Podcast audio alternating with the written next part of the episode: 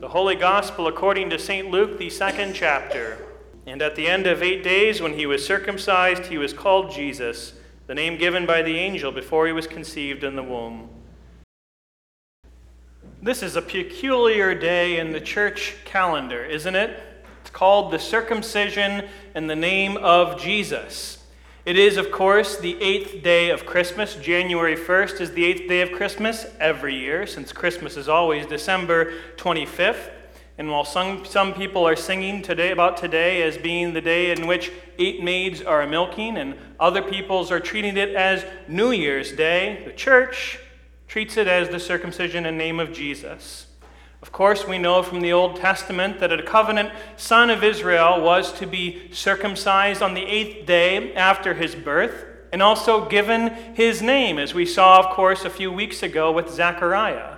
It was eight days later that John the Baptist was given his name.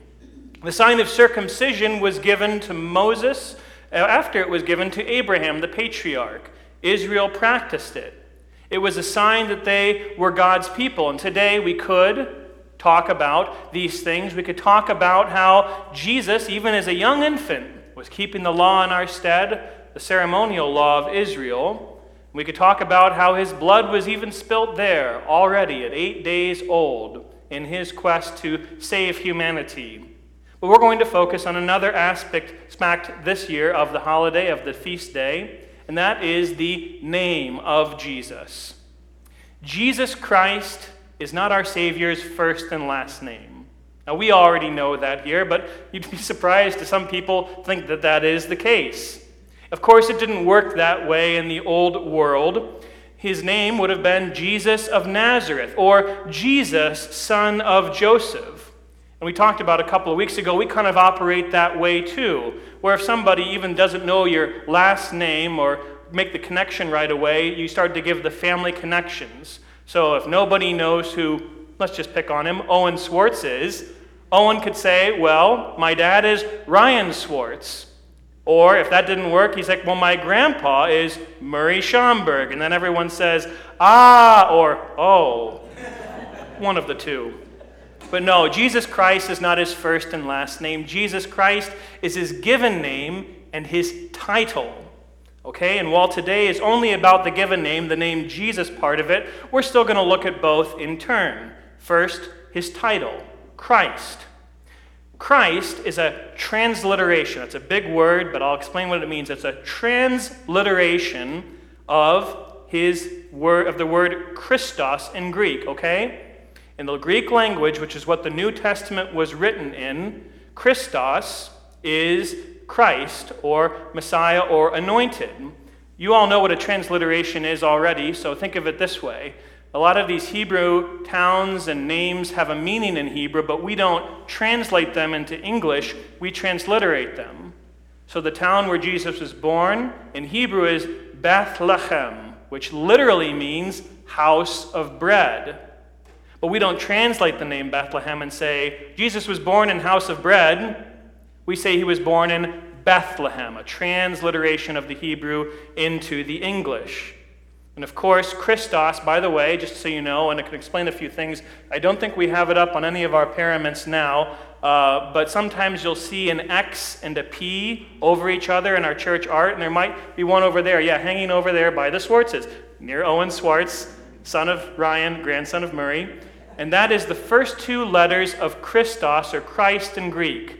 The X is the K sound, and the P is the R sound. And whenever you see that, that's just the first two letters of that, a monogram. But at any rate, like I said, Christos is Greek for Hebrew Messiah, Messiah, and it means anointed. That's what his title is. And of course, we know that the promised Messiah, the anointed one of God, was a running theme of Israel. Everybody in the Old Testament was on the lookout. This guy was going to come and he was going to save the world and so forth. Friend and foe alike were looking for Messiah. The foes, as we found out, just didn't like that Jesus didn't fit their particular criteria for him. But regardless of the language and regardless of the side people fell on, Messiah was to be accept, expected the Christ was to be expected. And as foretold, as Christ to Zechariah, Jesus was also anointed as Christ at his baptism. He was revealed to be the Christ at his transfiguration when the Father's voice boomed from heaven, This is my Son, listen to him. And he shone with glory, and he was vindicated as the Christ at Easter. There can be no doubt that this Jesus was the Christ, the Son of the living God. And that brings us to the actual aspect of today that we should be looking at the name Jesus. Like Christ, Jesus is another transliteration from a word from Greek. Iesous is simply our English transliteration of Greek Jesus, which is the Greek for the Hebrew word, or the Hebrew name, Yeshua, which we would then transliterate as Joshua. So it's kind of confusing. We have Jesus and Joshua, which are the same name, but one is taking it from Hebrew, one's taking it from Greek, and don't worry, there's not going to be a quiz on this stuff. I'm just kind of dumping information on you. It's a week after Christmas. Give me a break. Um, but no, another thing what you'll see in sanctuaries is the three letters, the English letters, or they look like English letters, I H S. Well, those are not really English letters. Those are the first three letters of Jesus or Jesus in Greek. Um, I've heard different exp- explanations for that about what it stands for. It doesn't stand for anything but the first three letters of Jesus in Greek. So just so you can remember that at least. But we know why he was named Jesus. Joseph and Mary didn't find a book in Bethlehem of popular baby names at the time. They scrolled through it. They kind of went back and forth like we do now, saying, I like this name, well, I can do that one. No, that's not how it happened, of course. Gabriel, when he visited Mary and told her that she would bear the Christ, said, You will name him Jesus. And Joseph, when he was visited likewise by the angel, said, You will have a son, he will be named Jesus, because he will save his people from their sins. You see, Hebrew names, as I talked about a little bit ago, and we probably already knew, Hebrew names mean something. There is loaded meaning in these names, like an explanation. Our names are just kind of what they are, but Hebrew names actually had a definition to them. So, Nathan, for instance, that means gift of God in Hebrew. Nathan means gift of God. Abraham means father of many, or Abram before means exalted father. And you get the idea. All of these Hebrew names in the Old Testament, even the hard to pronounce ones, or especially the hard to pronounce ones, have a definition to them. And Jesus is no different. Yeshua. It means he saves, or the Lord saves. Of course, God's Son, the Messiah, could have been named absolutely anything.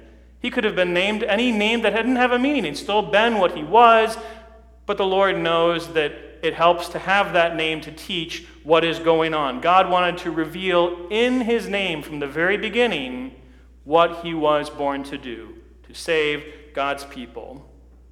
And as God willed it, so it was. Jesus was born on the day we now celebrate as Christmas, and the babe who was the Christ of God was given the name at his circumcision Jesus. He was titled for what he was, and he was named by his parents for what he would do. So, as you remember his name, and as you remember this year and every other year what it means, I want you to remember the name also, in closing, that he has given you. His name is important, but it's important for us because we get to share in it as well. You are a Christian. You bear the name of the Christ.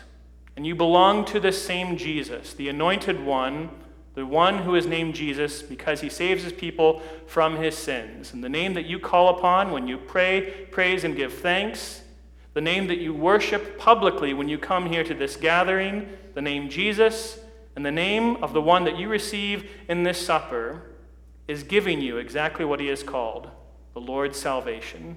Amen.